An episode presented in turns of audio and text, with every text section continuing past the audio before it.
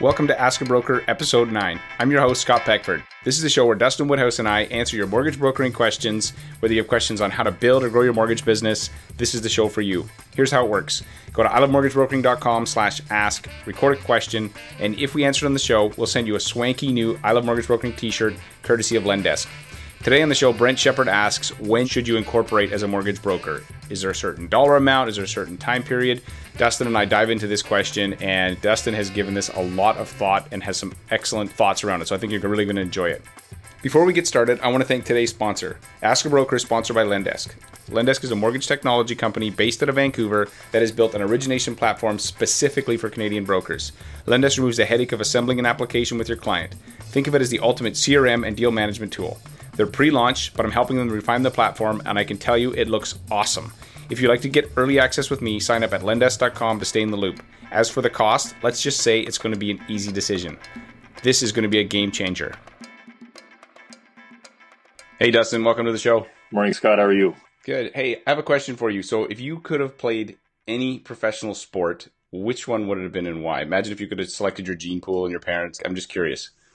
I would have been a pro skateboarder. Skate? Why skateboarding? I mean, I can't see that being like a huge money sport. Maybe it is, but well, yeah, neither did my dad, and that's why he harassed me to stop playing with that toy. But uh, I don't know. Looked like it worked out okay for some of those guys that stuck with it. Right, like Tony Hawk and. Yeah, I mean, I don't know that I would have pursued being a professional skateboarder per se, but uh, sticking close to that industry was is something that I I look back and I wish I kind of had done. Well, I'm going to make an even bigger leap. If I could have played any professional sport, I would have chosen NFL football, even though I do not have the size or physical stature that I need to do it. It would have just been so fun. And I know the average NFL player has like a three year career. I mean, if you were being strategic, the best sport to pick is golf. If you could have been really good at golf, because you can play that for like 100 years, right? good point. Yeah, I think NFL, you got to be uh, basically Wolverine got to have the skeleton made of steel, basically. Yeah, and regenerate because you're just going to beat yourself up. But okay, let's get to our question today. So today we have Brent Shepard, and he asked a question about whether or not it makes sense to incorporate as a mortgage broker. And I know that in the past you've had some really good conversations about this, but you had a blog post about it, and you have a, quite a bit of thought put into it. So let's have a listen to the question, and then we'll jump into discussing it. Sounds good. Hi guys, this is Brent Shepard. I'm calling from North Vancouver, Mortgage Evolution DLC franchise. I just had a question regarding incorporating your business. At what point does it make sense to, I guess, make the move from a sole proprietor into an incorporated business? And then maybe if you could touch on the pros and cons of incorporating, I would greatly appreciate that. Thanks, guys. Take care. Bye. Okay, so Dustin, what's what are your thoughts on should a mortgage broker consider incorporating? And actually, I'm not certain if this is possible in every province. I know that we're in BC. I think it's possible in most provinces, but I guess we'll we'll talk from where we know best, and then you'd have to obviously apply it to your own provincial, you know, legislation. Yeah, I believe it is possible in most, if not all provinces. And in BC, of course, we're limited. You must be a sub broker for two full years before you can become a designated individual, a full fledged broker, so to speak. And only then can you incorporate. So I had to wait two years plus a day to incorporate. And that's what I did. Now to back up a little bit, I mean, I had the benefit of very, very expensive accounting advice on a budget just due to relationships from a very early age. So I had a, an incredibly intelligent accountant in my life in my teen years. And when I started my own little business, next thing I knew, I was incorporated at the age of 19. So I've had a corporation for 25 years at this point, And that corporation was laying in wait. And like I say, on the, the first moment I was able to submit the documents to incorporate to FICOM, I did. I did not hesitate. I didn't wait at all. But that's, you know, my story and my story is a little more unique. So in more generalized terms, the pros, the cons, at what point, uh, as Brent was asking, I still stand by what I said at what point, as soon as you possibly can. Wouldn't have mattered whether I was doing 2 million, 20 million, 50 million in volume. I would have incorporated because the number one benefit that I think a broker gets from being incorporated relates to the psychology of money and maybe the psychology of are they working a job? Is it managing a career or are they running a business? And I still run into lots of brokers whose commission checks are dropped right into their checking account. Their regular old, you know, John Smith checking account. To me, that's problematic on a few fronts. At the very least, you should have a separate bank account so that you can keep your personal money separate from your gross business revenue. Not your commission, it's not your paycheck, it's your business's gross sales. And as they say, that mentality is really important to try and adopt. Um, you know, one of the number one reasons brokers don't like to spend money, and, and we are notoriously cheap in a lot of ways. You know, you, could have a million and a half dollar mortgage on the hook for a client that owns seven properties. I don't want to prepay for that appraisal. I'm not going to put the 220 or 325 dollars out there. So take, for example, the broker that has a million and a half dollar file in front of them and the client maybe owns six other properties. So there's a vast amount of opportunity in there. But the broker doesn't want to prepay for a three, four, or five hundred dollar appraisal for that client. They don't want to make that investment in the relationship because, well, what if it doesn't complete? I'll wait until I get paid and then I'll put that money out. And like I say, if you look at your incoming commissions as gross business revenue, you should have a marketing budget of some kind. You should have various budgets and you should have money set aside for this.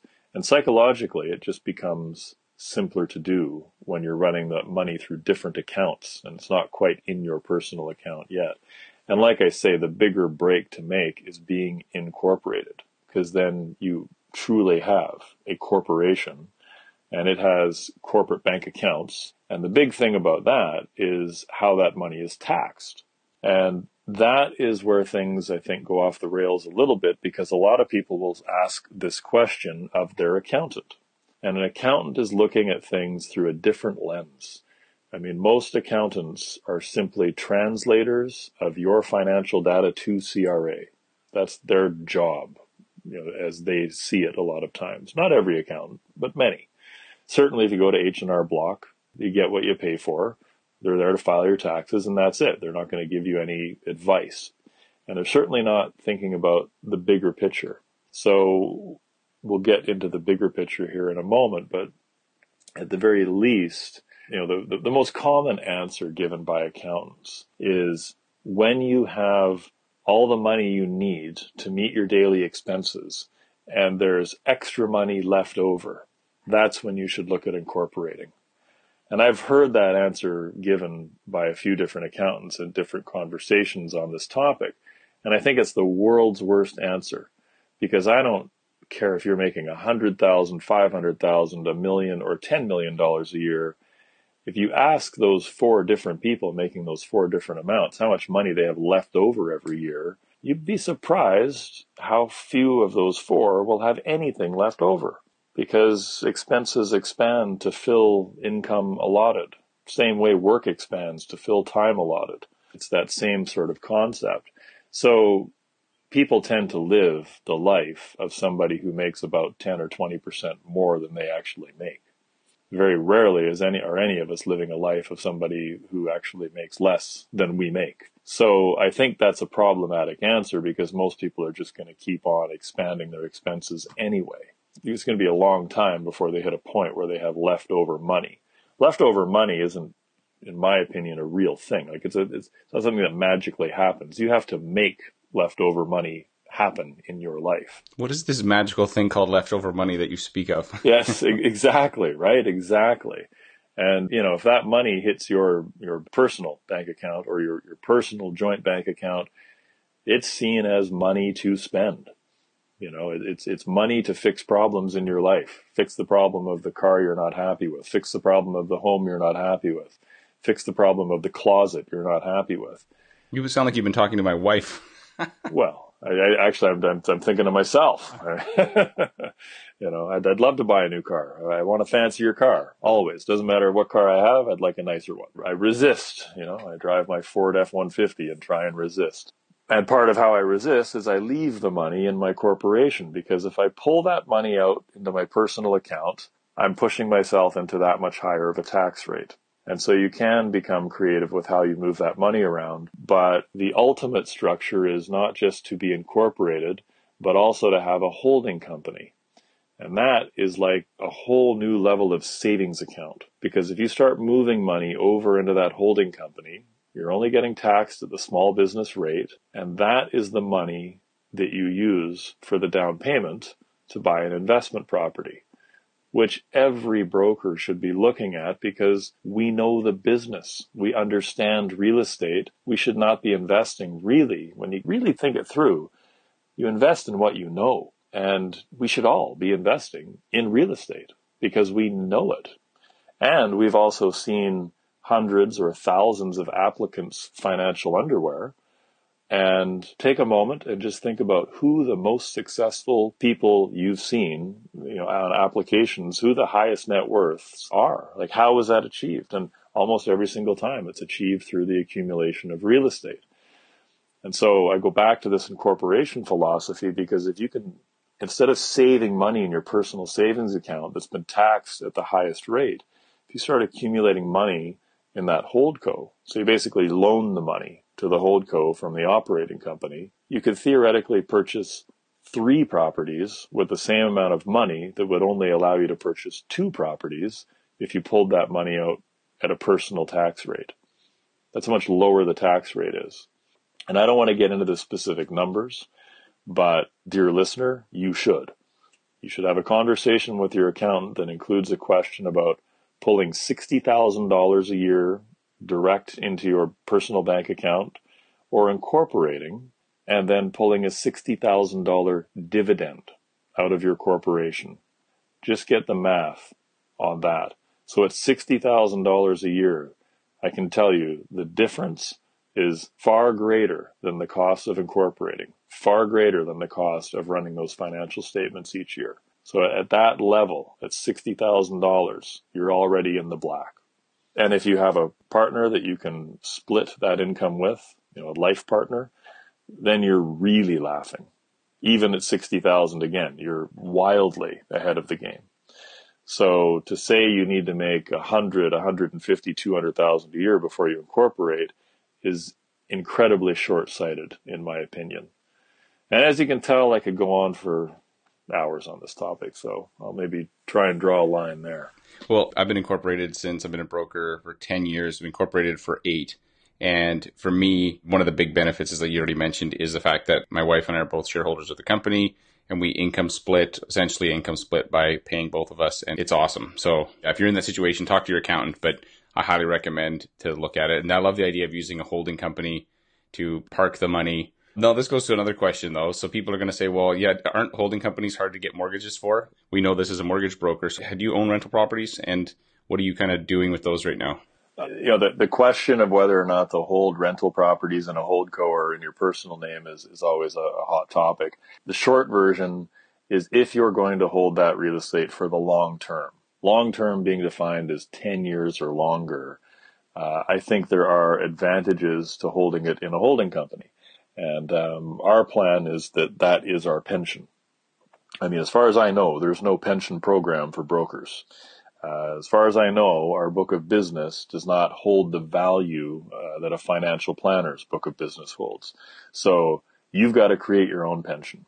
I'm creating mine by way of accumulating rental properties that we're going to hold for 20, 30, 40, 50 years. And then as far as the estate planning of transferring that portfolio properties to our children, again, much, much simpler if it's in a holding company because now we're just transferring share ownership, which there's no property transfer tax being triggered on.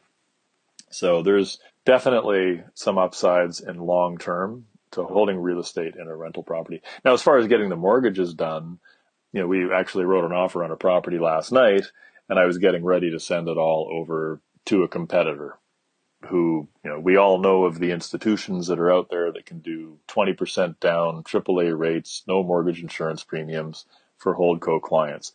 Brokers aren't the answer for every single mortgage scenario, and we are not the answer for the 20% down holdco rental property buyer. We're not. And so sadly, no, I would not be able to do my own mortgage on that, uh, on my own purchase, but that's life. that's a that's a tiny consideration. This is like ice cream with your cake. So you got cake, we gave you the Holdco answer, and then you got the ice cream, which is the rental discussion. So awesome, man. Thanks so much. And anybody listening, you can check out askabroker.ca to leave a question for us. And thanks, Dustin. Thank you, Scott.